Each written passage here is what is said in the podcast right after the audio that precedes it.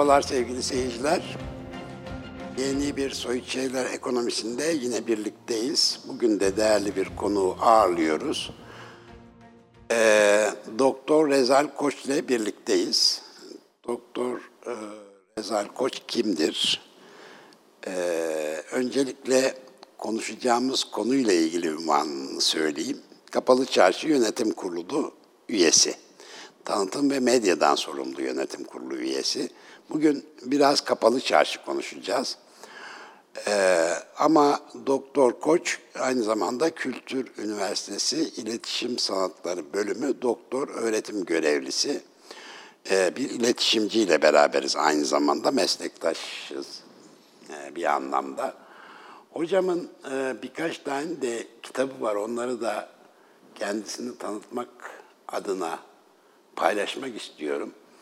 Ee, birisi A toplumunda imaj, kimlik, gözetim, dijital aktivizm adlı bir kitap.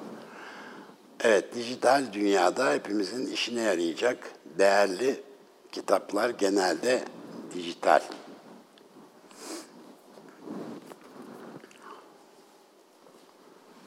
Ee, bir başka kitap İletişimin dijital yolculuğunda sosyal medya, halkla ilişkiler, yayıncılık, kimlik ve yapay zeka. Dijital düzlemde iletişim. Hocam dolu dolu da kitap yani. Yeterli mi arkadaşlar? Kapağı gösteriyoruz. Bir başka kitapta editörlüğünü yaptığı yine Gelenekselin Düşüşü, Dijitalin Yükselişi. Bu konuyu epeyce bir tartışmak lazım. Uzun uzun. Yeni Çağda Sosyal Medya, Kimlik ve Dijital Yerliler.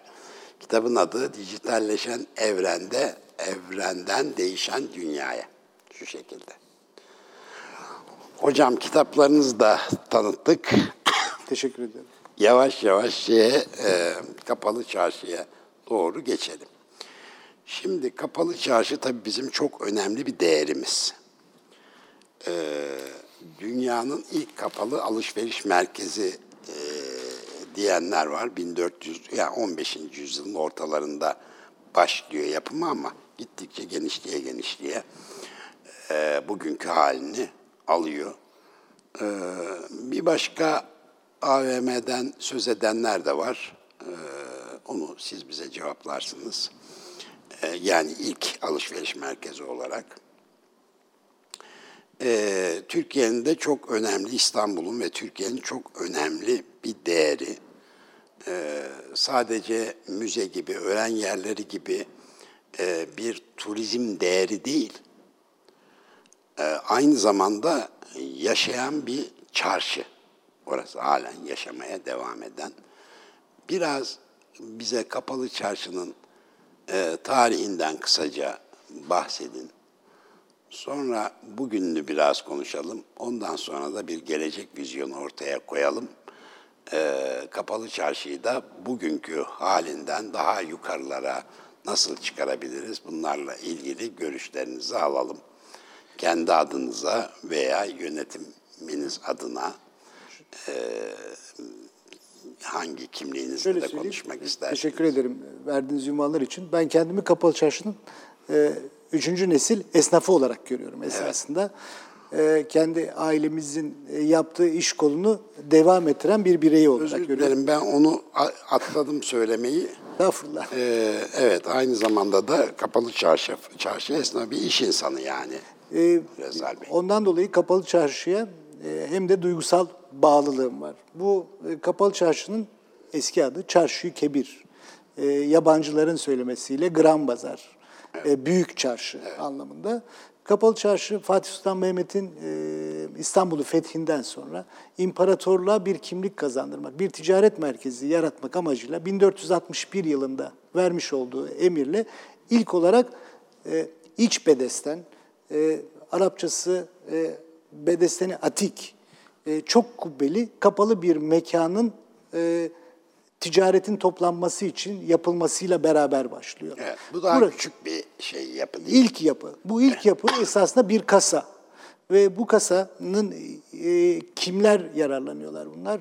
E, sefirler, dönemin e, işte alisi orada e, değerli eşyalarını saklıyorlar. Bunlar neler? Altın, sikke, gümüş, e, kılıç, e, değerli kıyafetler, kaftanlar seferlere gittikleri zaman ya da esasında bir hem e, kasa görevi hem de işletildiği bir yer haline geliyor. Evet. Ondan sonra ikinci bir bina daha yapılıyor. Özür dilerim. Alışveriş fonksiyonu yok mu o esnada? E, tabii ki var. Ama esasındaki amacı oradaki bir finans merkezi gibi evet.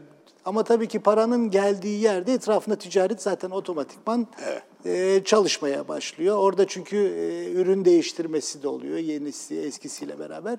İkinci bir bina daha yapılıyor. Bu Kanuni Sultan Süleyman zamanında bu ikinci bina e, tarihleniyor.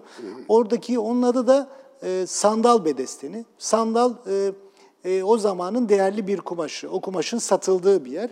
Bu iki binanın etrafında da çadırlarla beraber ilk önce böyle hücre şeklinde işte mağazalar oluşmaya başlıyor. Evet. Zaman içinde büyüyor. Bu zaman içinde büyüyen bu yapı işte tabii ki e, Osmanlı'nın bir ticaret merkezi haline geliyor. Buradaki ürünlerin değeri, zanaati, sanatı işte e, imparatorluk sınırlarını aşan bir üne sahip oluyor. Evet. Şöyle söyleyebiliriz. Bu tarihi bakış açısıyla peki şu anki kapalı çarşı dediğimiz zaman neyi anlıyoruz dediğimiz zaman şöyle söyleyebilirim. Şu anki kapalı çarşı 62 sokaktan, 2 bedesten ve 18 handan oluşuyor. Bu e, yapının içinde 99 adet, 99 ada, 2596 parsel ve 2827 farklı mal sahibi var, malik var. Kapalı çarşının yüzde seksen e, civarı e, özel mülke ait, yüzde yirmisi ise vakıflar, işte belediye ve kamuya ait, milli emlağa ait. Burada e, takribi 20 bin kişi çalışıyor işletmeci olarak. E, 65 ayrı iş kolu bulunmakta e, kapalı çarşımızda. Kendi içinde yaşayan esasında bir e, bir kasabadan bahsediyoruz. Büyük bir yapı. içinde camisi, imareti, çeşmeleri, restoranları kafasıyla e, polis karakolu, zabıta merkeziyle beraber böyle bir yapıdan bahsediyoruz. Evet. Bu yapının içinde tabii ki e, bu değişik iş kollarıyla beraber yine günümüzde sanat, zanaat ve değişik e, ticari faaliyetler gerçekleştiriliyor. Tabii dünyadaki diğer veya diğer AVM dediğimizden fark olarak kapalı çarşının kendisi zaten 562 yıllık bir yapıdan bahsediyoruz. Kendisi zaten bir müze. Müze ama müze vasfının dışında hala Türkiye'nin bir ticaret merkezi gibi özellikle bazı iş kollarında vasfı da olan bir yerden bahsediyoruz. Önemi esasında bence bu yaşantının devam etmesi. Evet, yani hala fonksiyonunu korumaya devam ediyor. Evet. Sadece e, gezmeye, görmeye yönelik bir tarihi eser e, değil, onun çok ötesinde evet. bugün hala yaşıyor, yaşamaya devam ediyor. Bu malikler e, hep böyle veraset yoluyla mı şey yapmışlar yoksa alışverişler falan olmuştur herhalde. Alışverişler tabii ki oluyor falan. ama çok sınırlı oluyor. Genellikle verasetli oluyor. Kapalı çarşıda biraz evvel bahsettiğim e, konu üzerine unuttum. 22 tane ayrı kapımız var kapalı çarşının evet. girişinde. Ve bu mağazalar genelde önceden hücre şeklinde e, bahsedilirken zaman içinde tahtadan işte geçirmiş olduğu yangın ve deprem felaketlerinden dolayı şu an kagir hale gelmiş bir e, yapıdan bahsediyoruz. Ama burada esas önemli olan zaten beni çağırmanızda da sebebi bu herhalde. Bunun soyut değerini esasında anlatmak. Yoksa orada bir düzensiz bir bir taş yapıdan bahsediyoruz. O taş yapının kendisi değil, onu oluşturan esasındaki değerler, işte evet. esnaflar esasında kapalı çarşıyı kapalı çarşı yapan Sadece değerler değil, şunu da konuşmak istiyorum ben bu programda. Yani geleceğe nasıl taşıyacağız? Bugün sizin yaşadığınız kapalı çarşı olarak, kapalı çarşı yönetimi olarak yaşadığınız sorunlar da vardır muhakkak. Onları da evet. e, açalım, paylaşalım kamuoyuyla. E, bunun dışında da işte böyle bir yapının e, tabii ki modern ilişkilerin işin içine girmemesi mümkün değil. Yani burada bir tarihi yaşatama, e, külliyen tarihi yaşatamayız. Nitekim tarih içinde yaşamak için değil, daha güzel bir gelecek kurmak için lazım bize. Bunu baz alıp e, geleceğe nasıl taşıyabiliriz? Bu kapalı çarşını, kapalı çarşıyı kendi özgün ruhuyla birlikte bunu da konuşmak istiyorum aslında bu programda. Şöyle isterseniz bir yönetim yapısından bahsedeyim. Çünkü Kapalı Çarşı'da şu an çok özel bir yönetim var. Evet. Ne anlamda? Kapalı Çarşı asırlar boyunca e, Osmanlı dönemindeki sistemle yani lonca sistemiyle çırak, kalfa, usta, işte ticaretin belirli bir kontrol altında tutulduğu, Evet. rekabetin yasak olduğu bir yöntemle gelmiş. Meşrutiyetle beraber lonca sistemi Osmanlı'da çöktüğü gibi bizde de Kapalı Çarşı'da çökmüş. Ondan sonra Cumhuriyet dönemiyle beraber bir e, yönetim için e, esnaflar kendileri aralarında 1950'li yıllarda bir dernek kurmuşlar. O dernek vasıtasıyla Kapalı Çarşı'yı yönetmişler. Bu e, 2007 yılına kadar geliyor. 2007 yılında e, Bakanlar Kurulu kararıyla Kapalı Çarşı yenileme alanı ilan ediliyor. Bundan sonra Fatih Belediyesi'nin tapuya koyduğu şerhle beraber bir işletme projesi oluşturuyor. Bu e, pilot bir proje tarihi yerler için. Biz tabii ilk bu proje geldiği zaman tabii ki böyle bir yeniliği bizde nasıl olacağını bilemedik. Ama bu projeyle beraber e, Kapalı Çarşı'nın kat maliklerinden 9 kişinin 2 yılda bir seçildiği ve e, kamunun da 4 kamu görevlisini atadığı bir yönetim kurulu oluşturuldu. Bu kamu görevlileri kimler? Bir İstanbul Valiliği'nin atadığı bir temsilci, vali yardımcımız. E, Büyükşehir Belediyesi'nin atadığı e, bir e, temsilci. E, Vakıflar Genel Müdürlüğü'nün atadığı bir temsilci ve Fatih Belediyesi'nin, bulunduğumuz belediyenin e, atamış olduğu bir temsilci.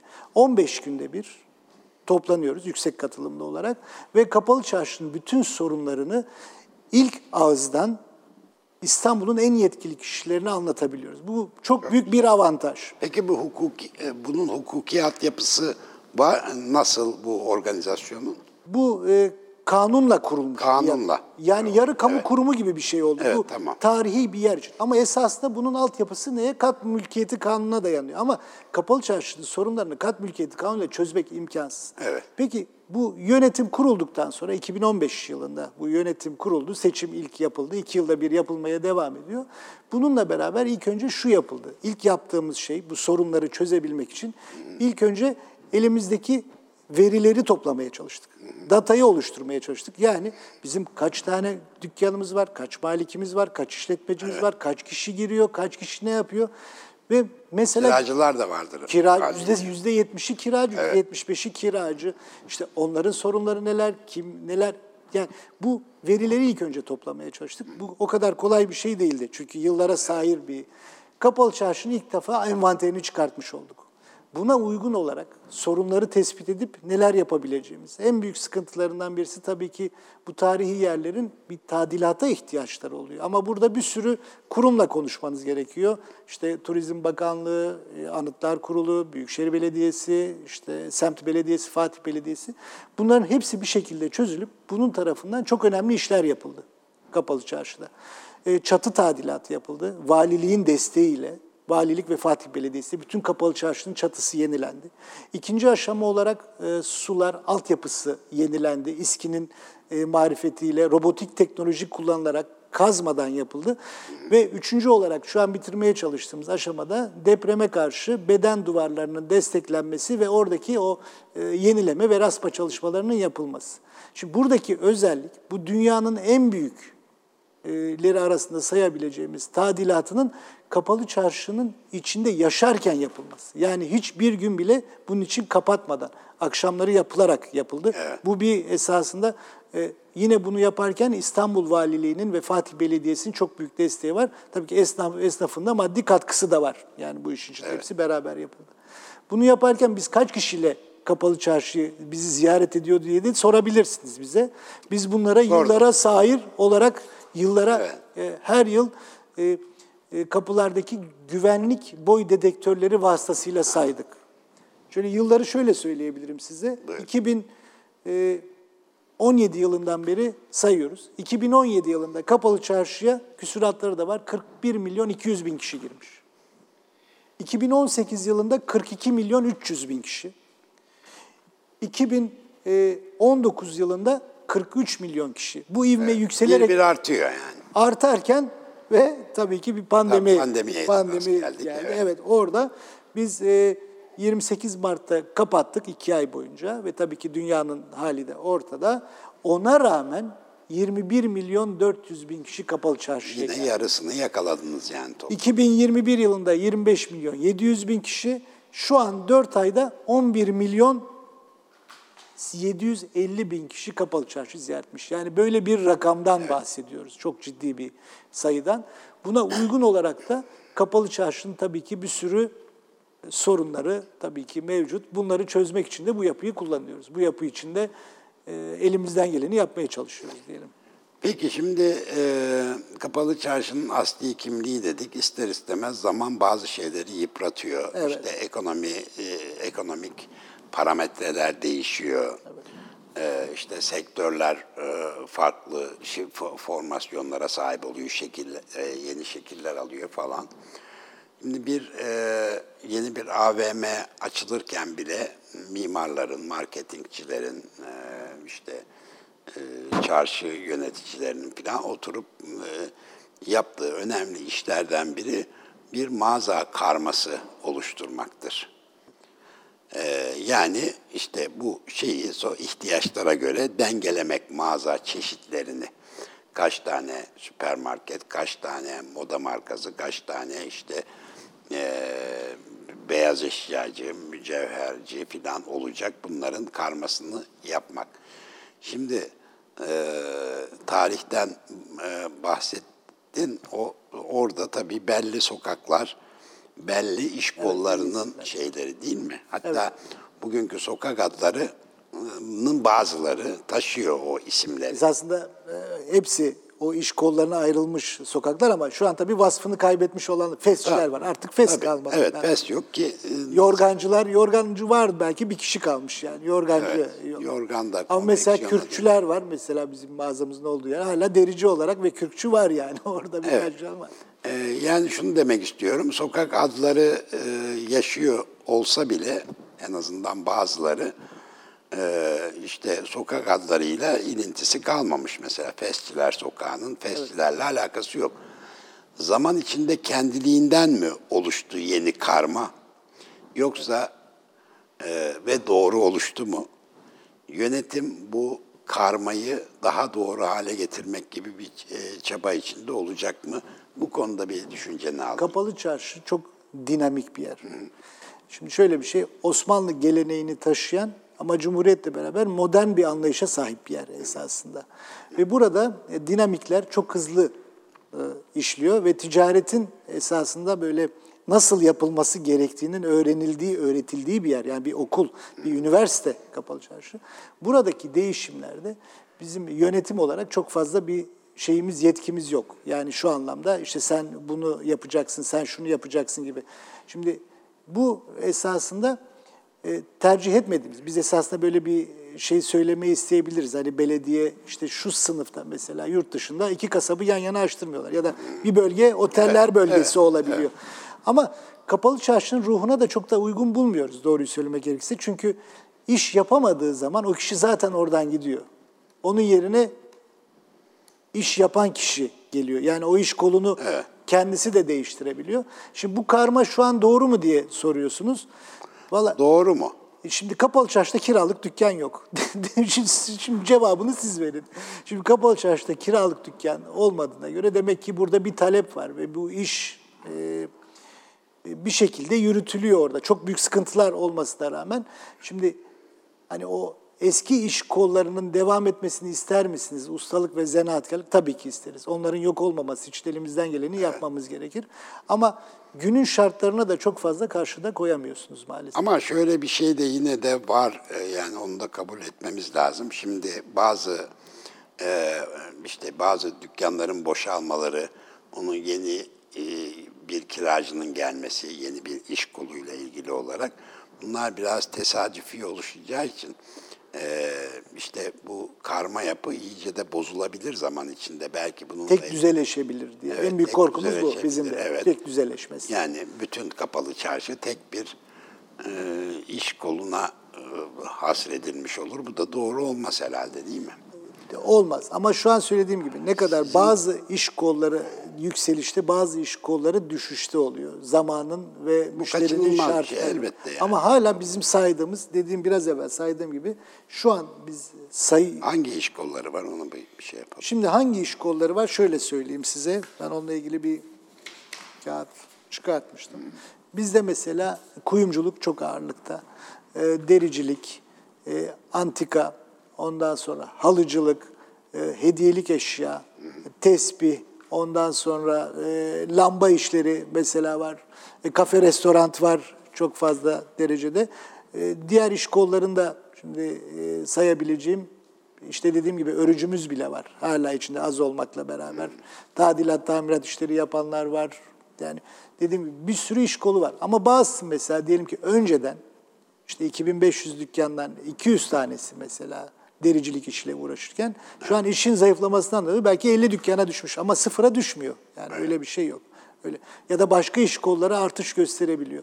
Ama bu da neyle ilgili? Jeopolitikle de ilgili, ihtiyaçlarla da ilgili. Muhakkak. Dünyanın kendisiyle de ilgili. Çünkü siz bir ürünü oraya koyup satmadıktan sonra da artık orada durmanın da bir manası kalmıyor. Onu mecbur değiştiriyorsunuz.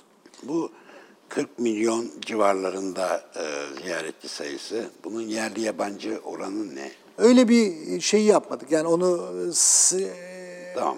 yap- Yapamadınız ama belki de şeyden dolayı. o sistem, o dolayı. teknoloji Evet, daha bize olarak. izin vermiyor. Evet. Ee, ama büyük oranı e, yabancı olduğunu söyleyebiliriz. Daha- %50'den fazlası %50'den fazlası yabancı. yabancıdır diye. Ama yerli olarak da gelen çok kişi var. Neden? Çünkü kapalı çarşı e, özellikle e, finans ve kuyum sektörünün hala başkenti. Biliyorsunuz televizyonlarda da, sizin televizyonunuzda da kapalı çarşıdaki altın fiyatı diye geçiyorlar. Evet, evet. Kapalı çarşıdaki ayaklı borsası, işte kendisi. E, Önceden kapalı çarşı şöyle bilinirdi zaten. Bir düğün yapılacağı zaman işte gelin damat işte aileler kapalı çarşıya gelir. Bütün ihtiyaçlarını oradan karşılayıp çıkarlardı. Mesela sizin biraz evvel söylediğiniz atfen söyleyeyim. Mesela onu şu an yapma şansları yok. Onun için Mahmut Paşa'ya da gitmesi lazım. Yani alacağı gelinliği artık kapalı çarşıda bulamıyor. Önceden gelinlikçilerin olduğu yerler şu an o Kalpakçılar Caddesi dediğimiz ana cadde şu an kuyumcular var. Evet ama mesela gelinlikçiler yaşayabilirdi hocam. Mesela bunun e, çünkü hala devam eden bir ihtiyaç ve talep bu. Edip ama edemedi. Aşağıya doğru kaymak zorunda kaldı. Bununla ilgili tabii ki arayan kişinin oradaki gelmesi, sorması, o ihtiyaç zor bir iştir gelinlikçilikte. Yani tabii benim işim değil ama öyle kolay bir şey değil yani. Ama mesela kuyumculuk daha fazla. Tabii şöyle bir şey. Zaman içinde e, turizmin kapalı çarşıda artmasından kaynaklı olarak da iş kolları tabii ki değişmiştir. Tabii çok daha turistler fazla için gelinliğin bir anlamı yok. Yok. Gelip burada evlenecek Ana caddenin değiller. kapalı çarşının en değerli caddesinde gelinlikçi bir yerden sonra o orada Evet, dayanamayacak doğru, hale doğru, gelir. Doğru, evet. Şimdi e, bu karma konusu önemli bir konu ama kabul Tabii, ediyorsun çok önemli, Bu, e, çok önemli. Yani kapalı, elbette ki değişimler olur. E, bu kaçınılmaz olarak ekono- ekonominin, ticaretin, alışverişin parametreleri değişir ve buna da uyum sağlanır. E, yoksa ölü dükkanlar yaratırsınız orada. O Ticaret durur. Geleceğe esasında bir yatırım bu karma yapması. Bununla tabii ki regüleyi, bu regülasyonu kamunun sağlaması lazım. Bizim de tabii ki yönlendirmemiz de lazım. Hani şu olsun diye ama böyle bir regülasyon zaman içinde ben olacağına da inanıyorum. Yani çünkü kapalı çarşı e, biz artık yönetim kurulumuzda gördüğümüzden kamu tarafından çok önem verilen bir yapı. Her aşamada. Yani o değer biliniyor. Yani kapalı çarşı ile ilgili olarak. Bununla ilgili olarak da taleplerimiz hep olumlu karşılanıyor genelde. Böyle bir regülasyon da zaman içinde ben oluşacağına inanıyorum. Yani her şeye müsaade edilmeyecek, her mağaza açılamayacak ya da bazı sokaklarda yalnızca bazı mağazaların açılmasına müsaade edilecek gibi.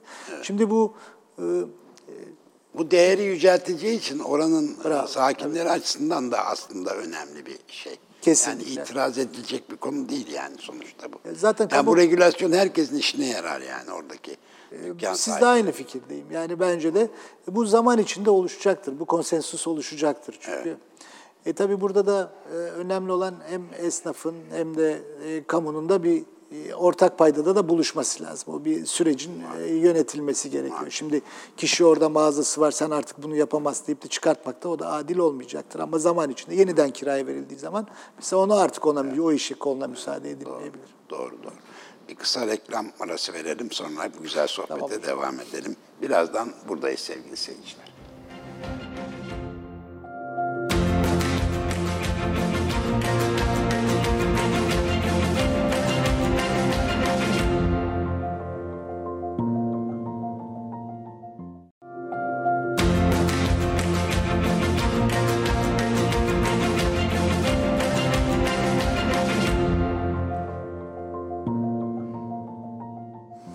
Tekrar merhabalar sevgili seyirciler. Doktor Reza Koç'la sohbetimize devam ediyoruz. Kapalı çarşıyı konuşuyoruz.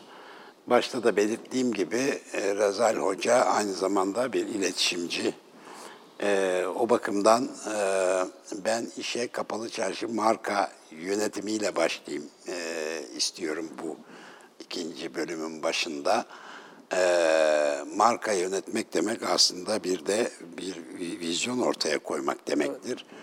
E, kapalı çarşıda tabii ki Türkiye markasıyla da bağlantılı olarak ülkemizin çok önemli markalarından birisi. Hem yerli tüketiciye hem yabancı tüketiciye hitap eden çok önemli bir marka ve yüzyıllara yayılan bir tarihiyle de çok büyük değerler taşıyor üzerinde e, marka yönetimi e, kapsamında neler yapıyorsunuz? Tanıtım ve medyadan sorumlu bir yönetim kurulu üyesi olarak aynı zamanda. E, bu bağlamda şunu söyleyeyim. Sizin dediğiniz gibi hem e, yurt içi hem yurt dışında evet. önemli bir isim Kapalı Çarşı. Yani evet.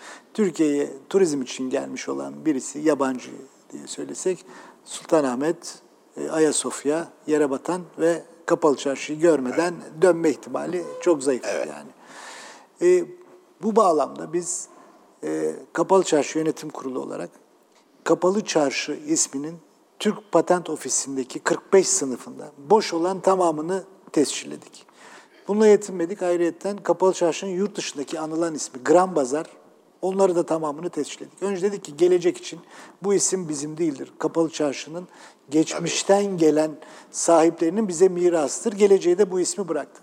Bununla ilgili olarak Kapalı Çarşı ismiyle herhangi bir faaliyet yapılacağı zaman bizden bir lisanslama izni alınması gerekiyor bundan sonrası için.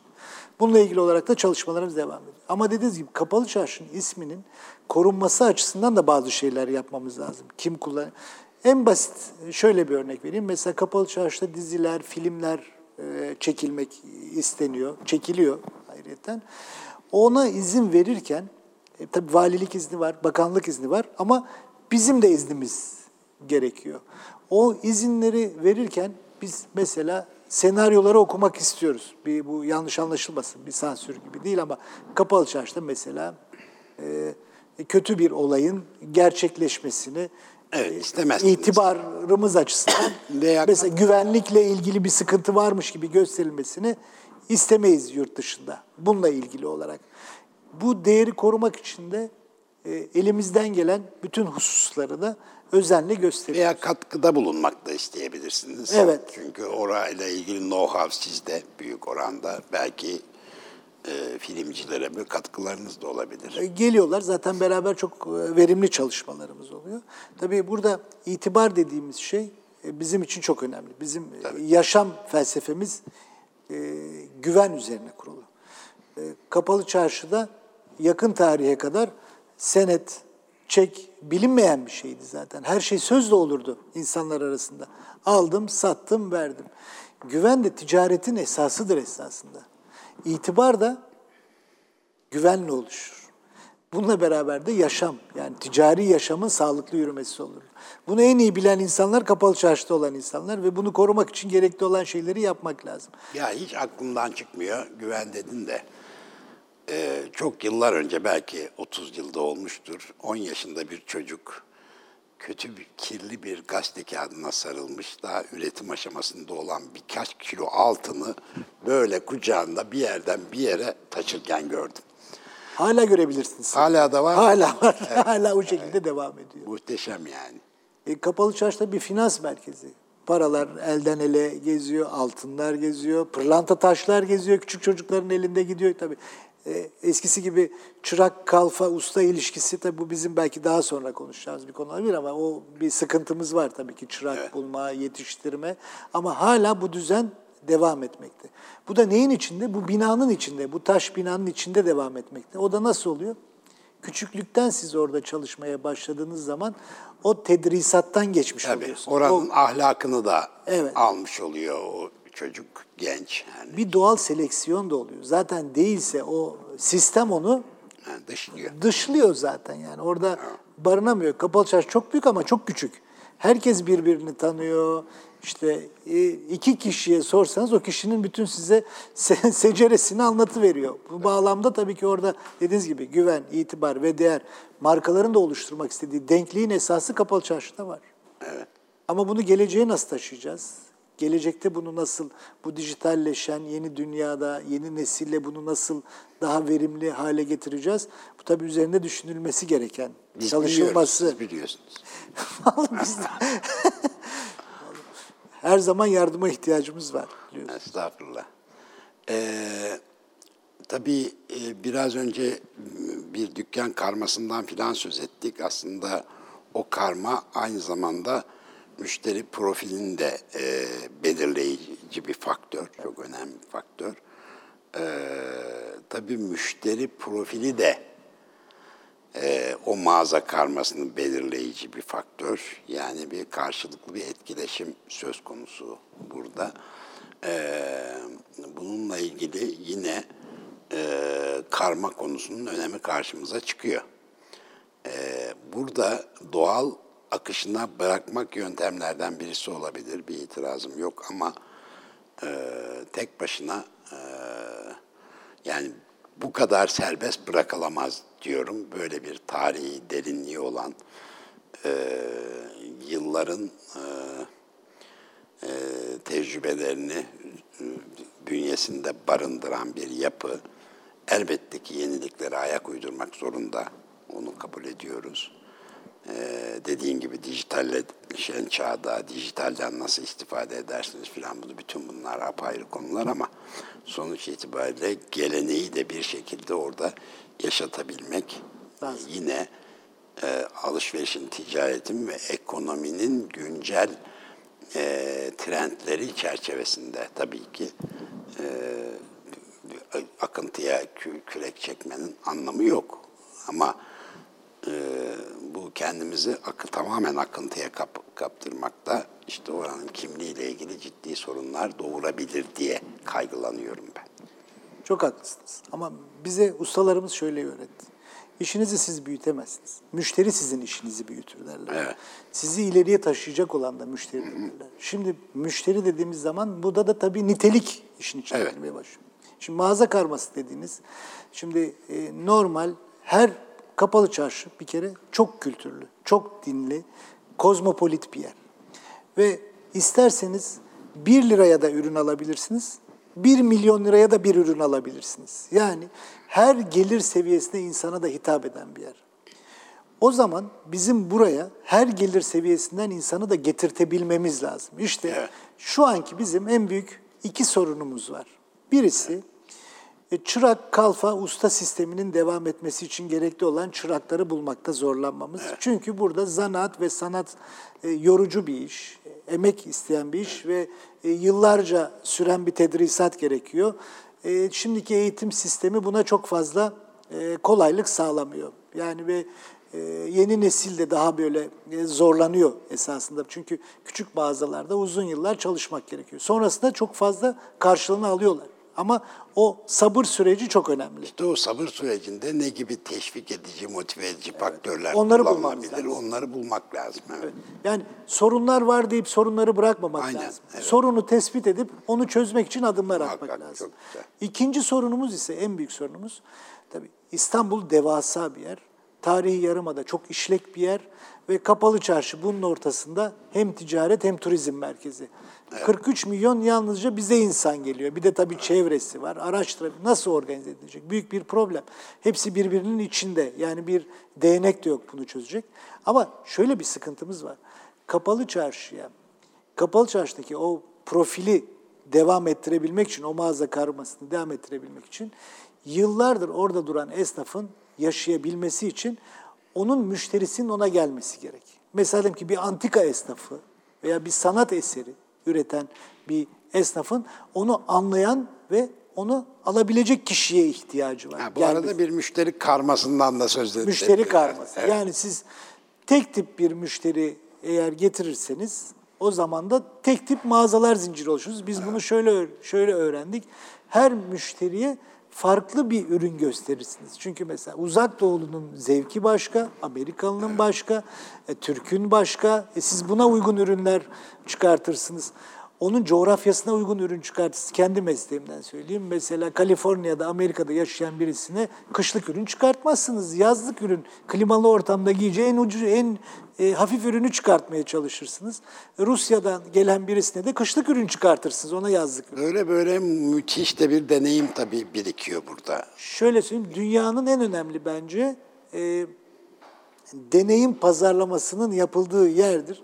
Bununla ilgili olarak da dünyadan e, en büyük şirketler, mesela bizim mağazamıza örneğini vereyim, Volkswagen'in e, dünya burada toplantısı yapılmıştı. O zamanki CEO'su kapalı çarşıya geldi, bizim mağazaya müdürleri dizdi. Bakın işte gerçek satış böyle yapılır dedi. Arabayı da böyle satın dedi. Bunun gibi yan yana. Şimdi bu insanları getirebilmek için bizim bu ulaşımla ilgili sıkıntılarımızı çözmemiz lazım. Bu insanlar bize nasıl ulaşacaklar? Nasıl gelecek? Ne gibi sıkıntılar var ulaşım? Şimdiki en büyük sıkıntımız yakın zamanda şöyle bir yayalaştırma projeleri adı altında kapalı çarşının etrafını araçsızlaştırma ve yürüyerek varmak gibi bir projeler geliştirdi. Bunlar iyi niyetli olduğunu düşündüğüm projeler. öyledir. Ama ve lakin e, teoriyle pratiğin birbirini tutmadığını. Bu bir yıldır uygulanıyor. Bizim kapalı çarşının etrafındaki bütün otoparklar mesela kapatıldı. Alternatif gösterilmeden kapatıldı. Ee, Büyükşehir verilerine göre 1 milyon aracın yılda park ettiği otoparklardan e, Mercan Otoparkı vardı. O mesela yıkıldı. Yerine yenisi yapılmıyor. E, Çemberli Taş Otoparkı vardı. Çok önemliydi. Nitelikli müşterinin geldiği böyle bir çeşmeden su akması gibi o işte bahsettiğimiz değerli ürün satanlara giden müşterilerin En geldiği. yakını da oydu galiba sizin Oydu. otopark olarak. Beyazıt'ta bir otoparkımız vardı. O da Ordu Caddesi'nin kapatılmasıyla beraber yayalaştırma projesi bağlamında o da ortadan kalktı. Yani şu an kapalı çarşı arabayla gelseniz duramazsınız. Dursanız eğer inseniz koyacak yer bulamazsınız. Çıktıktan sonra da gitmek için de sıkıntınız var. Tek bir yöntem var tramvayla en kolay şekilde gelmek. O da kaç kişiyi taşıyacak? Kimleri getirecek? Hangi nitelikte yani maddi niteliği E bir de bir milyonluk bir antika almaya gelen de tramvayla gelmez yani. gelmez. Bunu anlatmaya çalışıyoruz. Yani biz diyoruz ki yani bu işte bize değişik ülkelerden tabii ki örnekler veriliyor. Sürekli biz e, bu sıkıntılarımızı paylaşıyoruz. Bizi dinliyorlar sağ olsun. Ama bize verilen örneklerle e, kapalı çarşı ve tarihi yarımadayı e, kıyaslamak imkansız. Çünkü topografik olarak bir tepeden bahsediyoruz. Yokuştan bahsediyoruz. Sizi zorlayan tarihi eserler var. Bir metro hattını kapalı çarşının yakını yapamazsınız. Çünkü bizim 5 metre altımız sarnıç zaten. Bizans aşağıda duruyor, tarihi eserler duruyor. Herhangi bir kazı çalışması yapamazsınız. Siz buna üstüne üstlük bir de bütün yolları da kapatırsanız, bu insanlar buraya gelmeyince o zaman e, Selim Bey sizin dediğiniz gibi o karmayı bizim yaratma şansımız yok. Çünkü o esnafın orada durma ihtimali yok. Çünkü onun o müşteriye satacağı malı göstereceği müşteri olmadığı için. O zaman ne oluyor? Tek düzeleşme başlıyor. Belirli bir sınıftaki müşteriye ancak bir ürün Yaş- ve kimliksizleştirme. Yaş aralığı bile değişir. Yani bir milyonluk alışveriş yapacak bir müşteride artık göbek falan da vardır. Yani. vardır. Ve o, bir iki kilometre yol yürütmek kolay değil. Yani yok öyle bir dünya. Yok yani öyle bir şey yok. Ne oluyor? Bizim oradaki yıllar içinde oluşturmuş olduğumuz kendi müşterilerimiz artık bize gelemiyorlar. E gelmeyince de kapalı çarşıda ne yapacaksınız? Böyle hani o e, mesela değerli ürün satan zanaatkar, sanatkar usta. Şimdi kapalı çarşının kendisi e, bizim için bir büyülü bir yer. Bir labirent. bir masal diyarı. Dij- dijitalleşmeden bahsediyoruz. Mesela bize geliyorlar projelerle. İşte e, bir yazacak, o navigasyon direkt dükkana götürecek. Ya biz onu dükkana götürsün istemiyoruz ki. Biz burada oraya girsin, kaybolsun, kayboldukça alışveriş yapsın istiyoruz. Gezsin, dolaşsın, Dolaşsın, evet. zenginliklerimizi görsün. Mesela kapalı çarşıya girsin, hiç tanımadığı bir dükkana otursa ona elma çayı ikram etsin, kahve ikram etsin, iki kelime konuşsun, yemek ısmarlasın. Bu dünyada olmayan şeyler. Biz bu olsun istiyoruz. E şimdi bunları kaybediyoruz tabii ki. Çünkü o kişinin oraya gelebilme ihtimali olmayınca bu sefer tek tip ürünlerin satıldığı, daha az değerli ürünlerin satıldığı, sanatkarların artık e, yetiştirmediği kalfalar, çıraklar olmadığı için yok olduğu bir şeyden bahsediyoruz. İSKA projesi var. E, kaybolan esnaflarımız diye, kaybolan değerlerimiz yani kamu da biliyor bunu. Ama biz çözümü şu şekilde söylüyoruz. Ya bizim diyoruz etrafımızda bu ulaşım, ulaşım sıkıntılarımızı çözün.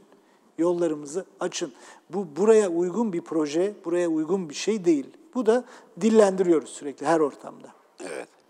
Tabii yerleştirme projesi belki gerçekten iyi niyetle yapılmış bir şey, başlanmış bir proje olsa gerek. Ee, daha nezih ortamlar, daha nezih yollar e, şey yapmak için ama kapalı çarşı gerçeğiyle uyum göstermiyor bu proje belli ki yani. Bizim e, bir kalp düşünün. Yaşaması için kana ihtiyacı var. Bizim işimizde o kalp, o e, müşteri, o müşteri bize o e, beklediğimiz müşteri gelemiyor ve e, çok fazla da proje var İstanbul'un etrafına gelen. Mesela Galata Port projesi var, müthiş bir proje. Mesela oradan insanlar nasıl gelecek? Sürekli toplanılıyor, düşünülüyor ama aynı anda gelen bir insan kitlesinden bahsediyoruz. Aynı anda gidecek. Bunlar aynı anda hangi otobüste çıkacaklar? Nerede duracaklar? E, ne yapacaklar? Ne kadar süreleri var? Nasıl biz onlara ulaşacağız, ürün satacağız, ülkeye katma değer yaratacağız? Bunlar mesela ulaşım sorunları çözülmeden imkansız. Otobüsler de mi, yak- tu- turist otobüsleri de mi yaklaşamıyor şu anda? Şu an Ordu Caddesi, bili Ordu Caddesi e, bilmeyenler için söyleyeyim. E, Aksaray'dan İstanbul Üniversitesi'ne kesen en geniş yollardan Evet, birisiydi. evet. En geniş kaldırımlara doğru. birisi. Orası trafiğe kapalı alan olarak ilan edildi. Yani hiçbir aracın girmediği bir yol. Turist otobüsleri de o yüzden giremiyor tabii ki. Alt yollara girebilirler. Mesela bir iki sokak aşağısı gibi bir yere kadar gelebiliyorlar. Ama tabii ki o nasıl Valiliğin gelecek? ora Nur, Nur Osmaniye kapısı falan oralara Tek doğru- şeritli bir yol var orada. Tek şeritli yani şeyden Sirkeci'den yukarıya çıkarsanız tek şeridi e, kullanarak Nur Osmaniye Camisi'nin önünde durabilirsiniz. Orada da bir cep var. iki araçlık bir cep var. Yani bu bahsettiğimiz rakamlardaki bir şeye çare Evet, olabilecek çare bir durum olmaz, evet. yok. Tamam. Umarız bu yayınımızı ilgililer de Evet, biz bütün sıkıntılarımızı anlatıyoruz. İyi niyetle anlatıyoruz. İyi niyetle karşılık geleceğini. Çünkü biz bunu ülke için istiyoruz esasında yani. Evet. Muhakkak. Ama çok önemli bir sorundan söz ettiniz. Bunun e, yine projeyi hibrit bir projeye döndürülebilir. Yani kapalı çarşının ihtiyaçlarını gözetecek farklı e, alternatifler geliştirilebilir herhalde. Belediye duyarsız kalmayacaktır. kalmayacağını düşünüyorum. Çünkü bu kapalı çarşının kimliğini gerçekten zaten e, gelişen dünya şartlarıyla bu kimliği korumakta zorluk çekerken bunu hızlandıran bir etmen haline gelmiş vaziyette bu ulaşım. Çok daha hızlı zaten pandemi sıkıntıları dolayısıyla esnaf büyük zorluklar yaşadı. Üstüne üstlük bu da elimizdeki en değerli ustalarımızı kaçırıyoruz. Bütün sıkıntımız bu. Eyvah eyvah. Peki bu sorunun çözüleceğini ümit edelim. Ee, Ona inanalım yani. Ee, sorun e, çözülecektir diye düşünüyorum ben de. Ben de Duyarsız kalmazlar. Evet. Ee, sonuç itibariyle İstanbul Büyükşehir Belediyesi'nin de göz bebeği yani. Tabii ki. Çarşı. İçimde bizim temsilcimiz var. Ee, Büyükşehir Belediyesi, Valiliğimiz, Fatih Belediyesi bizi dinliyorlar ve bununla ilgili olarak kendileri de bir şeyler yapmak istediklerini düşünüyorum, yapacaklar. Peki bir takım e, vizyon projeleri yapıyor musunuz? Mesela 10 yıl sonra kapalı çarşı ne olacak sizin gözünüzde? Veya 20 yıl sonra ne olacak? Şimdi ilk önce bu tadilatla beraber ilk önce fiziki düzeltmek ilk amacımız bu oldu. Yani kapalı çarşı çünkü o o fiziki düzeltmeyle beraber e, bizim e, bir kere en büyük projelerimizden birisi, birisi daha çok bayanın, daha çok kadının kapalı çarşıda işletmeci olmasını istiyoruz. Bununla ilgili teşvikler vermek istiyoruz, teşvik etmek istiyoruz. Bununla ilgili de zaten sevindirici şeyler oluyor. Mesela kafeleri genelde şimdi kapalı çarşıda bayanlar işletmeye başladılar. Çok nitelikli güzel yerler yapıyor. Herkesi bekleriz gelsinler kahve çay içmeye, orada gezmeye. Ayrı bir dünya yani burası. Doğru. Ee, en önemli yine ustalarımızın e, orada e, yaşayan değerlerimizin eğitim vererek kalfa ve çıraklara kendi mesleklerini öğretmeleri için bazı çalışmalar yapmak istiyoruz. Bu da bizim hedeflerimizden birisi. Çünkü kapalı çarşının biz her zaman ziyaret edileceğine inanıyoruz. Yani hiçbir dükkan olmasa bile yine oraya e, bir müze gibi Evet. milyon ama O zaman müze gibi olur ama. müze gibi. Ama bizim istediğimiz şey bu. Girdiği zaman bizim ülkemizin hem kültürel hem de maddi zenginliklerinin sergilendiği bir yer olarak Evet. yaşamına devam etmesi. Yoksa bir AVM, normal bir AVM haline gelir. E, şöyle söyleyeyim, kapalı çarşıda dünyanın e, en önemli insanlarını, en zengin insanlarını, e, işte en tanınan insanlarını ağırlıyoruz. Bunlar İstanbul'a geldikleri zaman bize gel- niye geliyorlar? Çünkü bir AVM ise kendi ülkelerinde de var. Burayı görmek istiyorlar. Bu deneyimi yaşamak istiyorlar. Elimizde böyle bir e, pırlanta varken diyelim Evet, tabiriyle onu bizim daha iyi pazarlamamız, daha iyi sunmamız gerektiğini düşünüyorum. Ve bunun da sınırı olmadığını düşünüyorum bu pazarlamanın. Çünkü bu değer e, bulunmaz. Benzerleri yurt dışında yapılmaya çalışıyor. Vahim haldeler. Olmuyor çünkü. Neden? Çünkü o e, biz 500 yıldan bahsediyoruz. 561 yılda oluşmuş bir e, know-how'dan, bilgelikten Ve artık bir bahsediyoruz. ruhu var yani. Bravo. Ruhu var. Hocam beş dakikamız kaldı. Şu konuyla kapatalım. Bazı olumsuz algılar da var, var tabii kapalı çarşı Tabii ile ki, ilgili. Bunları da cevaplayalım. Bunların eee, eee, yeni düzenlemelerle nasıl ıslah edilebileceği ile ilgili bir takım şeyleriniz var mı? Yoksa böyle gelmiş böyle gider demiyorsunuzdur diye düşünüyorum. Böyle gelmiş böyle gider demiyoruz. Bir kere onu söyleyeyim. Ee, bahsedilen problemlerin çoğunun biz zaten farkındayız. Evet. Ama dediğim gibi kapalı çarşı sabırlı bir yer. Bir günde bir şey çözülmüyor ve bir sorunun Muhakkak birçok sebebi var. Muhakkak. Tek bir sebebi olmuyor. Bir de şöyle bir şey, negatif pozitif hep yeniyor Selim Bey. Şimdi kapalı çarşıda 20 bin çalışan var. 2-3 kişinin yaptığından dolayı bir basma kalıp yargılarla bütün kapalı çarşı itham ediliyor. Ama öyle bir şey yok. Biz e, kapalı çarşı e, çok nezih, güvenilir insanların olduğu ve bu kimliği dışarıya sunmak istediğimiz bir yer. Çürük elmaları kendi içimizden ayıklamaya tabii ki çalışacağız. Bütün dünyada bu zaten olabiliyor. Bunu minimumda tutmaya çalışıyoruz. Bununla ilgili kamunun çok büyük desteği var bize. E, turizm polizimiz var, geliyor kapalı çarşıda. İşte ondan sonra e, ülkenin gözü yine orada. E, isteklerimiz hemen karşılık buluyor. Yani bize hayır e, denen bir şey denmiyor. Ama tabii ki e, şartlar ve dünyanın gelişimi de e, zaman içinde bunları e, çözebilmemiz için bize fırsat tanıyacağına inanıyoruz. Ama regülasyonu tabii ki bizim taleplerimizde kamu kurumları yapmak zorunda. Esas güç Evet, orada tabii ki. Kamu gücünün kullanılması gerekiyor. Bu sadece Adil olarak çarşı kamunun bunu regüle etmesi gerekiyor. Adil olarak. Yoksa hani bir esnaf birliğinin bunu yapma şansı zaten yok. Ama e, şunu da kendimize de iğneyi batırmak İğneyi batıralım. biz de ayıplayabiliriz. Biz de hani o teşvik etmeyebiliriz. Biz de teşhir edebiliriz. Yani bu çünkü bu dışlanma korkusu insanın en büyük korkularından birisidir. Tabii, doğru. Suskunluk sarmalı kuramı Elizabeth Newman bunu anlatır zaten sürekli. Bunun üzerinden gider. Biz de o kişiyi kendi aramızda görmek istemediğimizi belli edebiliriz. O cesareti gösterebiliriz. Tabii e, biraz önce dediğin gibi devasa bir yapıdan söz ediyoruz. E, işte çok azınlıkta da kalsa bu olumsuz algı yaratıcı unsurlar, faktörler e, işte bir, suyu kirletiyor yani sonuçta belli. O, o e, öyle düşünelim. Bir yanlış yüz doğruyu götürüyor. Evet öyle götürüyor. O zaman siz pozitif algıya yönelik daha fazla iletişim yapmanız gerekiyor. Şöyle söyleyeyim son olarak biz Kapalı Çarşı'da şu an bir mesela bir Kürkçüler Çarşısı var. Orada bir etkinlik alanı mesela şu an organize ediyoruz. E, kapalı çarşıda hayat var, kapalı çarşıda sanat var demek istiyoruz. Mesela 52 hafta, 52 pazar, pazar günleri kapalı çarşı kapalı oluyor. 52 pazar mümkün olursa orada etkinlikler düzenlemek istiyoruz.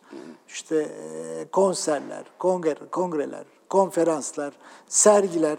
Yani kapalı çarşının esasında çünkü gerçekten içinde olan o yönünü dışarı çıkartmak istiyoruz. Bir sürü e, pozitif projemiz var ama işte pandemi sonrasında artık bunları hayata geçirmeye Tamam pandemiyi de artık herhalde bitiriyoruz. E, kapalı çarşıda bitmiş vaziyette. Günler olsun. diyelim. Ama bu e, pazar günleri niye kapalı? Kapalı Bu bir geleneği yaşatmak için mi yoksa böylesi tercih mi ediliyor? e, iki sebebi var. AVM ruhuna uygun değil. İki sebebi var. Birincisi e, küçük işletmeler çok fazla var. Evet. Yani nasıl diyeyim e, patron, oğlu, Evet, tabii. bir çırak çalışıyor. Bir Şimdi pazar bir, günü bir pazar günü dinleneyim diyen biz bununla ilgili anket yaptık. Çok kişi pazar günü kapatmak istemedi. E, bu ikincisi istemedi. açmak istemedi. İkincisi de mesela diyelim ki bir kuyumcusunuz ondan örnek vereyim. Yüzük aldınız küçültülmesi gerekiyor.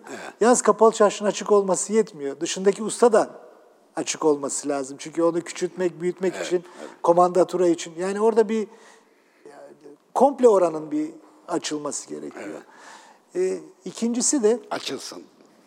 ikincisi de tabii ki insanlar birazcık şöyle diyor. Ya diyor e, sabah sekiz buçukta işime gelirim, akşam yedide kapatırım. Ben evime giderim, pazar çalışmam diyor. Ama e, şunu da görüyoruz. Bu sürdürülür bir şey değil. Yani pazar günü kapalı çarşı eninde sonunda açılır, herhalde açılacak. diye düşünüyorum. Evet. Açılmasını da ben istiyorum. Çünkü e, kapalı çarşı kapalı olduğu zaman o tarihi yarımadanın çok büyük bir bölümü kapanmış oluyor esasında.